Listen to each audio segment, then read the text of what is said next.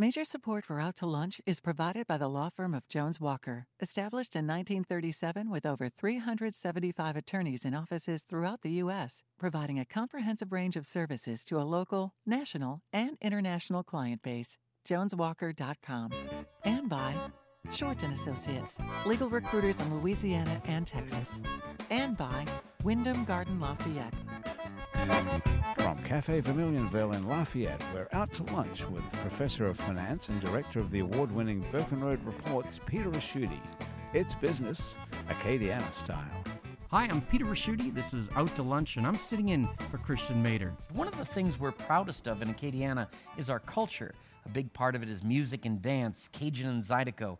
There are similarities and notable differences between Cajun music and dance and Zydeco music and dance.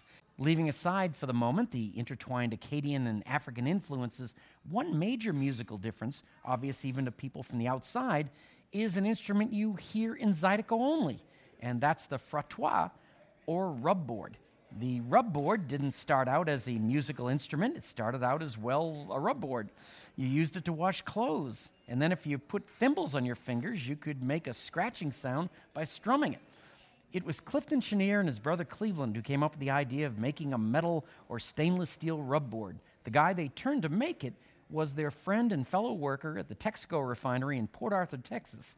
He was a master welder, metal fabricator, and fellow Louisiana native named Willie Landry.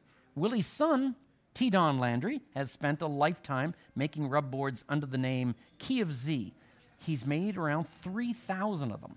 They're in the hands of regular folks and famous musicians like Billy Gibbons from ZZ Top and Rihanna. There's even a T. Don Landry rub board in the Smithsonian. T. Don welcomed out to lunch. Thank you for having me.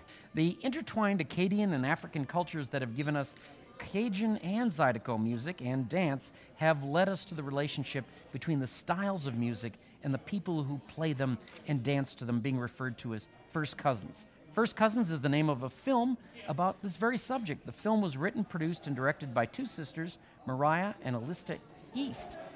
Both East sisters have a PhD and are professional culture historians. Mariah is a folklorist and festival programmer, as well as being the director of the movie First Cousins. Mariah, welcomed out to lunch. Thank you so much. Don, making a rub board is not like sitting out back of the house and carving a wooden whistle with a pocket knife. Uh, cutting and bending metal and stainless steel with the kind of accuracy you need requires specialized skills and machinery. Can you walk us through the basic steps of making a rub board? What does it begin with? Uh, getting a getting a sheet of stainless steel delivered?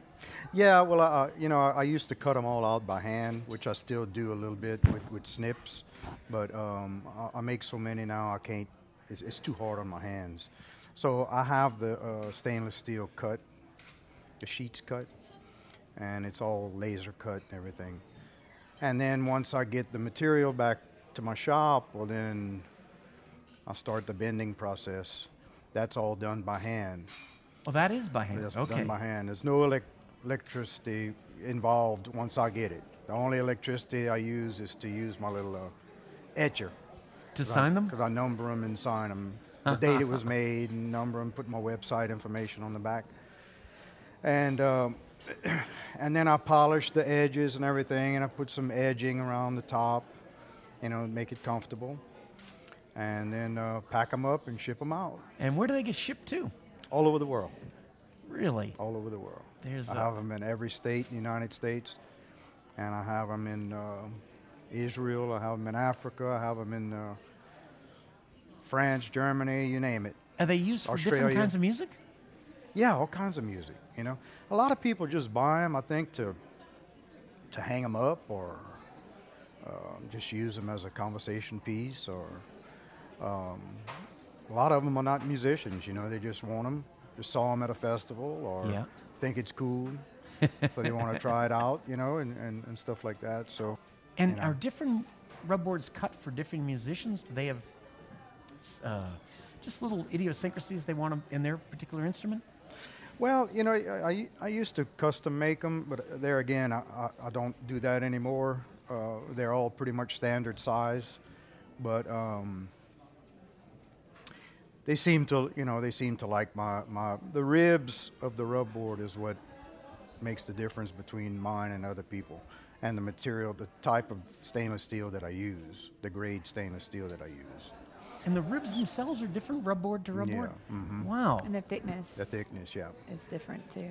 Mariah, it took you eight years to make your movie First Cousins. When you write a book, even if you don't have a publisher, you can sell it on Amazon. You can sell pieces of art online without being represented by a gallery. What are the avenues for distributing an independent film?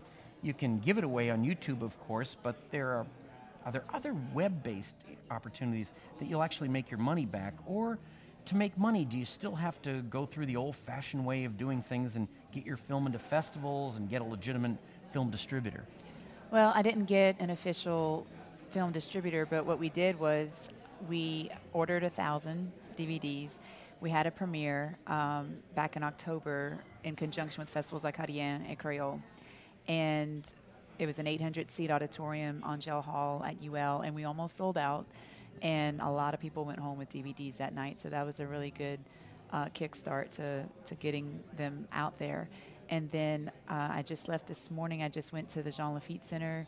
Um, they've been approved for the National Park Service here in Lafayette and in Louisiana, and so they'll be in four different national parks um, in the state. And then uh, they're in Vermilionville, um, Acadian Village, you know, just some of the local gift shops that we have, tourism destinations.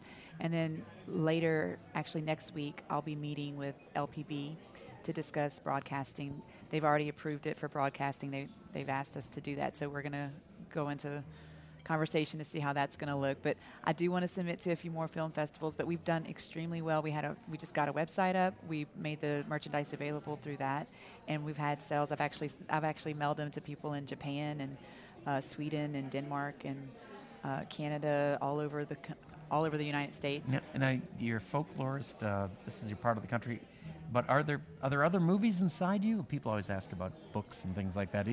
Is, oh yeah. Yeah, oh, really. oh yeah. You've got other topics deep in there. I your. sure do. Yes.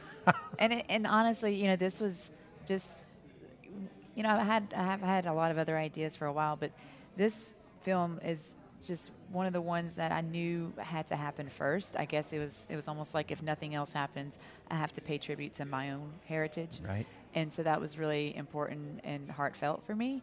And um, and so now that that's done, I'm ready to tackle about ten more. oh, great! Uh, Which is what's it like working with your sister?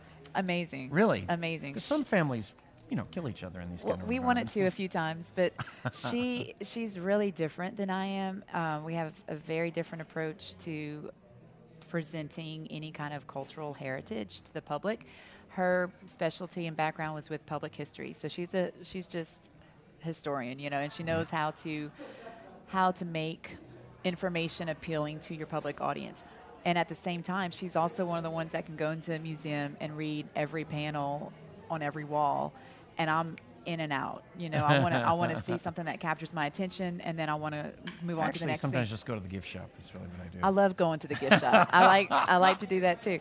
I'm I'm that kind of museum visitor. She's she's different. So when we were doing this film, she insisted on doing things that I didn't want to include, like building an entire historical context for how this music developed. And I was just thinking, man, you know, this is going to take forever because I had already done interviews with at least a dozen musicians and we had captured their performances and at this point we're we're hitting like 200 something hours of footage and I was I was pretty well, you done. mentioned all the footage. Uh, this, I wanted to ask you from a business point of view. There's a lot of upfront costs before you're um, actually have something to sell. How did you do it? I was a student. I- was a student. So you're very wealthy, clearly, you know, as a no, no, no, student. no, no. They they took pity on me. you know, they know how much money you don't make when you're a kid in college. And so when I started this, I was actually I had just finished my master's degree at UL, and that's when I had started interviewing different artists about my master's thesis was about which was about festivals like Acadiens and Creole. So when I got to the end of that, I realized how many amazing stories I had to tell and thought this isn't going to end up in the archives at a university somewhere. I've got to get this out for people to see.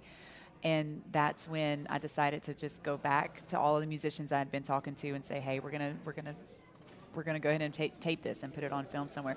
And so that's kind of how it got started. And um, people at UL were just so helpful with me. We had students working on it. I had people who wanted to put this in their portfolio. So the editors, not all of them. You know, some of them were actual, you know, professional Right. editors, but for the most part, I was able to work with some incredible, gifted, and talented students who just have a head for this kind of thing. Do you have to do Kickstarters, things like that, or We did. We um, we did. Um, bake sales? we, we did that and we, we raised we raised several thousand dollars through that so obviously it wasn't all that we needed or all that and we weren't at break spent even, but hey you know what we we broke even at the end of it and as far as i'm concerned that's a success I think success for, for you has got to be the fact that uh, you have a rub board in the Smithsonian. I have, uh, I think, four of them in there. Whoa, And um, that's so great. as a matter of fact, my wife and my, my grandson Trey, back when he was in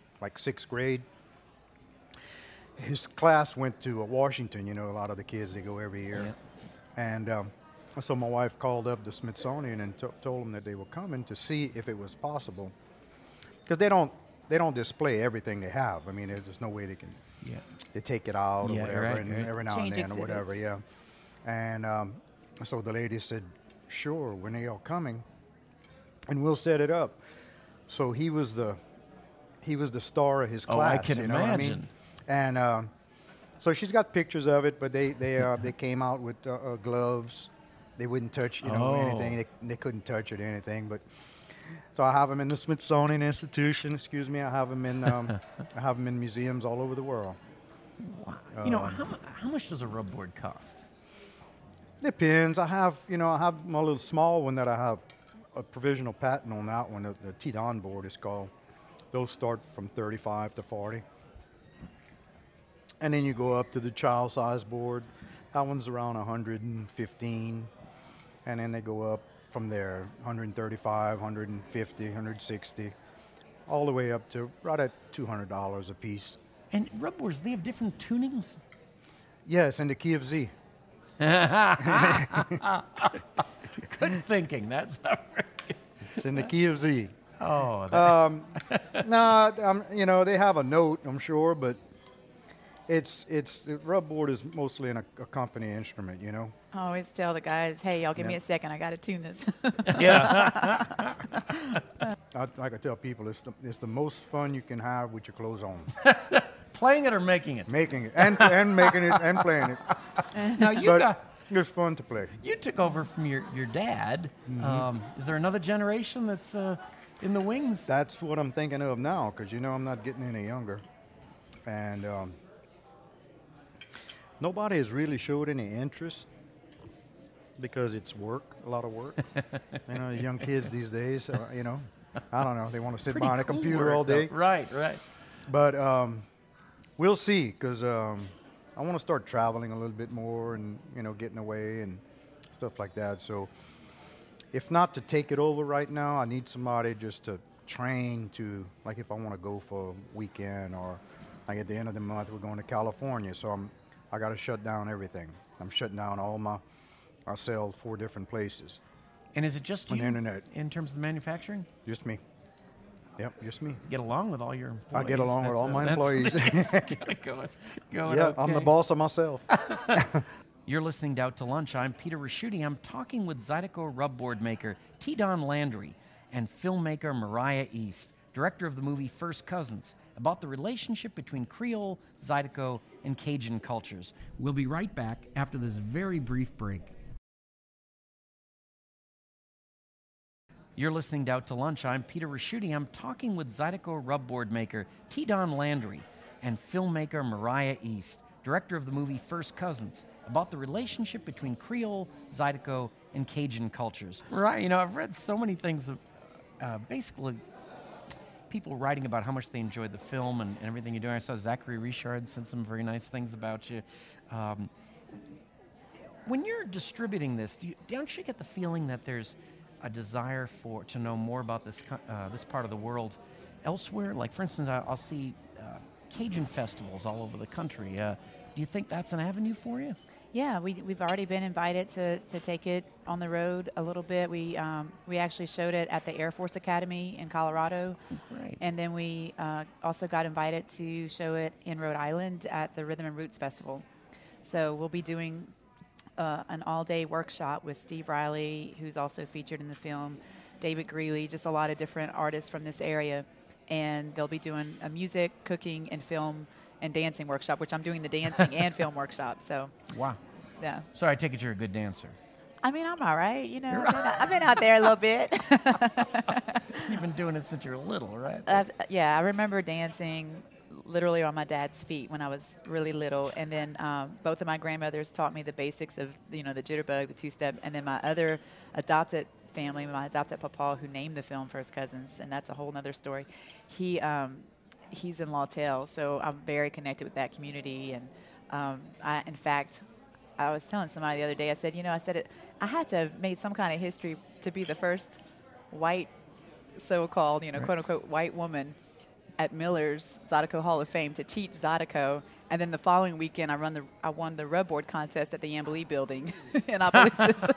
I said, "There's got to be something going on with that," but I love it, man. I live just at Slim I love soon. it. Things are really picking up. Yeah. That's uh, that Yeah. that is great. They what you know when you were doing that movie, what what surprised you the most? I mean, you had a great you and your sister had a great understanding of the culture, but what did you learn from it?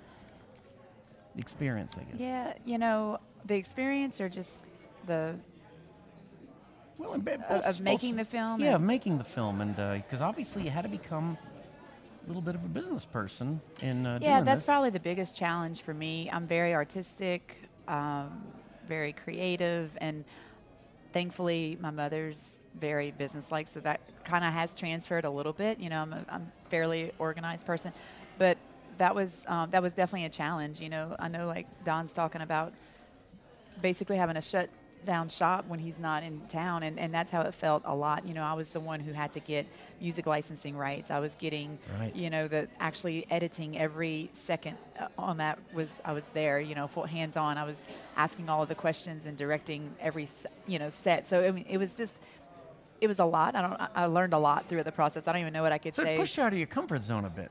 well, yeah, you know, but at the same time, I it was something that I just felt so passionate about. It didn't. I don't know that anything phased me. I just really felt like this had to happen, regardless of how much information I knew. Look how smart not. you're going to be on the next movies, though. That's going to be it. Mariah T. Don. This is the part of the show we call your brother-in-law. You've, you've gotten to the end of a long day, and you finally have a few minutes to yourself. When your phone rings, it's your brother-in-law. Usually, he only calls when he's got some friends coming to town, and he wants them to to see if they could stay at your place. But this time, the conversation is a little different. T. Don, your brother-in-law has a great idea for a new version of the rub board. He's calling it the e-frottoir. It's uh, basically it's a wired-up gizmo that attaches to the rub board and plugs into an amp. Instead of playing the acoustic sound of the rub board, it plays samples of great rub board artists, so that when you play, you can actually sound like Cleveland Chenier or Geno Delafose or Beau Jocque's wife Shelley. The beauty of it is it attaches to an existing rub board so you can sell it to the 30,000 people who already have a T-Don Landry instrument. Your brother-in-law is in the development stage and all he needs is a couple of thousand bucks and he'll have the prototype ready. What do you say? Are you up for investing in the uh, e-frottoir? Um, I don't know. That'd be my know. answer too. Sounds like a lot of work. Yeah, might be a market No. for it though. Talking about uh, wiring up a rub board, I did that years and years ago. Really? When I played, I, I, that's all I did for a long time. Well, I had my rub board mic'd to where I could walk out in the audience and play. You know what I mean? So, um, that's great. but people are doing different things. As a matter of fact, I heard at the festival uh, International, they had a band there, and they had a rub board player playing, and he had it um, mic'd, and he had a like a, a wah wah pedal, you know, a, Yeah, right. like a, a guitar pedal, to where he could change the sound of it. So that was pretty cool. It's getting pretty advanced. But um, no, getting back to what you were saying, I mean, um I don't know. I mean, that that would probably, I could probably, I'd, I'd make the rub board and give it to them and let them put the electronics on let, it. let the brother-in-law get it. You know what I mean? But uh, I, I just like to keep it traditional, keep it as an instrument, you know, just uh, and then let people do what they want to do with it. But you've got a great uh, vision on all this because you still play in a band, right? Yeah, I play. Uh, right now, I play um, I play drums. I've been playing drums since I was a kid. But I play drums and sing in a blues band, a local blues band What's that called? called Wayne Blueburns Band. All right. and we do the blues.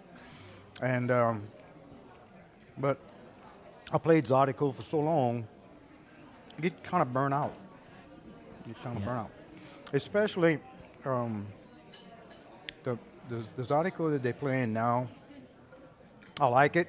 It's great for dancing, but it's not the most exciting thing to play on the rub board because it's pretty much double Oh, clutching all night long, double beat all night long. Now it's great for the, the dancers and everything. Guitar player, drummer, rub board player, pretty boring. pretty boring. Okay, good for dancers. Because it's That, good, great for dancers, yeah. but I, I'm I'm more into the uh, Clifton Chenier type, uh, uh, Nathan and Zydeco cha-chas, where they, and Buckwheat where they put some blues in it. Yep. You know, they put some rhythm and blues, some uh, rock and roll, gospel. You know, they mix it up a lot more. You know what I mean? Yeah. That's where I was comfortable. That was more my style. Well, I think you, being a maker of instruments and being somebody in a band, I think that's got to help. You've Oh, yeah. relate a lot better. Oh yeah. Now, Mariah, your brother-in-law has a great idea for a subject for your next film, Second Cousins, the, uh, the sequel. it's about the relationship between Zydeco music, Cajun music, reggae, and Hawaiian music. Uh, he's at the very beginning of researching right now, and he just needs a small budget to get him to Jamaica and Hawaii for a few months so he can do some preliminary interviews for you. What do you say? Are you ready to embark on a Second Cousins, the sequel? I mean, sure. Sounds like we have the same brother-in-law, huh? Uh, I Yeah, think, I think we got that same brother-in-law knocking at that door. You know what? I um, I, I don't know that I want to do a second, like a sequel to this. I don't know that I would be So interested maybe in a whole, doing that. whole separate subject, you think? Yes, the next thing that I would, I- I'm not going to say the next thing, but one of the things that would involve this area, I'll actually I'll share a couple things. Um, I think that it would be nice and, and pretty interesting to kind of focus on native culture, like Louisiana native culture, modern day, you know, like the, the modern day powwows, the modern day mentality. Um, and I think also, you know, just the whole trail ride scene is something that hasn't really been touched a whole lot on. And um, so those those are a couple of things that I think would be interesting to do at some point. But again, Probably got a better idea than your brother-in-law. I, I mean, I think maybe It's my brother-in-law can can keep giving me good ideas, though. You never know which one might stick. now. What about uh, if if we you go ahead and you do a second uh, film, for instance? You, Yeah. You've been you've done the, some of the hard parts that were probably very tough in the beginning. You mentioned. Uh, you know, getting film distribution. Uh, you had to deal with music rights and such. I mean, is it a learning curve? Do you think the next one will be easier? oh yes, a lot easier. The first one too, I, you know, I was getting a doctorate in the middle of all that. My job was oh. res- working on the Did restoration. you and your Jo- sister plan this, by the way, to both no, get she was teaching in Africa, and I was I was actually wrapping up my master's, and I told her we were just you know visiting, and I told her I said, you know, I think I'm going to go get a doctorate just because all this research I'm doing is going to kind of go to not, I'm going to work on this film anyway. I might as well have the credentials behind my Yeah. name since I'm going to be doing that kind of work and putting that kind of effort into it. And she thought, you know, she told me, she said, you know, I've always wanted to get a PhD too. So she's the one who got tipped off on this program at Arkansas State. It's the only Heritage Studies PhD program in the country. And we, I really liked the sounds of it. It was an interdisciplinary program. And so, being that I have more of a folklore background, she has more of a, his, a history background, it seemed like it'd be a good fit. And, you know, what better roommate, conference buddy, research partner than, than somebody that you can yell at and love at the end of the day.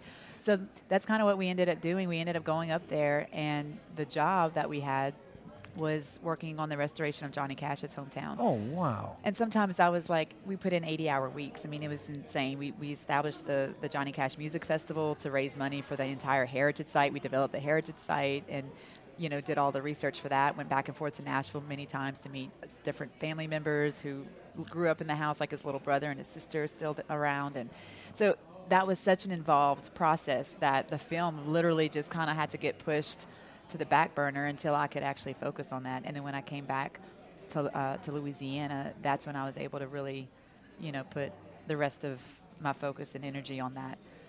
And you're, you're going to be very famous after the show. Do you want people to call you Dr. Mariah or Dr. East? Dr. East or Mariah. Oh, okay. All right. we, we either know each other or we don't. Mariah T. Don, there is literally nobody in Acadiana who hasn't danced to Cajun or Zydeco music at some time in their lives. For many, it's a regular ritual. For others, it's the most important tangible connection to the culture. Mariah, you've captured all these various strands of people in your movie. And Don, you're probably responsible for more toe tapping and worn out boot soles than anybody in a 50 mile radius. It's been a real pleasure talking to both of you, and I, I thank you both for taking the time to join me in Out to Lunch. Thank you You're so welcome. much for Thank having you. us. We really appreciate it. Really enjoyed it. My guests in Out to Lunch today have been Mariah East, the director and co producer of the movie First Cousins, and T. Don Landry, owner of Key of Z Rub Boards. You can find out more about Mariah's movie and T. Don's instruments by following the links on our websites, krvs.org and itsacadiana.com.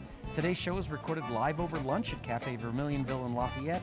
Cafe V is open Monday through Friday for lunch and six nights a week for dinner with a courtyard that sets the scene for fine Louisiana cuisine. The producer of our show is Grant Morris. Our technical producer is Eric Merle. Our researcher is Ann Christian. Our theme song on Que Monsieur Nice Guy is written by Mitch Foreman and performed by Mitch Foreman and Andre Michaud. Our Acadiana business consultants are Pete Prados from Innovate Acadiana, Zach Barker from The Opportunity Machine, and Dr. Blake Escaday. If you want to know what we look like, you can find photos from this show on our website and Facebook page. These photos were taken today by Gwen Oquet. You can get the show as a podcast. You can listen to past shows. You can keep up with us on all kinds of social media by going to our websites, itsacadiana.com and krvs.org. Support for Out to Lunch Acadiana comes from Wyndham Garden Lafayette, located off Pinhook near Police Saloon. Wyndham Garden Lafayette specializes in events, weddings, corporate meetings, and family reunions. Additional support comes from ABIZ Magazine and AcadianaBusiness.com, the essential information source for business decision makers throughout the one Acadiana region. Out to Lunch is a production of INO Broadcasting for itsacadiana.com and KRVS 88.7 FM. I'm Peter Ricchiuti. Thanks for joining me. I look forward to meeting you again next week around the table here at Cafe Vermilionville for more business, Acadiana style, on Out to Lunch. Major support for Out to Lunch is provided by the law firm of Jones Walker, established in 1937 with over 375 attorneys in offices throughout the U.S., providing a comprehensive range of services to a local, national, and international client base. JonesWalker.com. Additional support comes from Wyndham Garden Lafayette,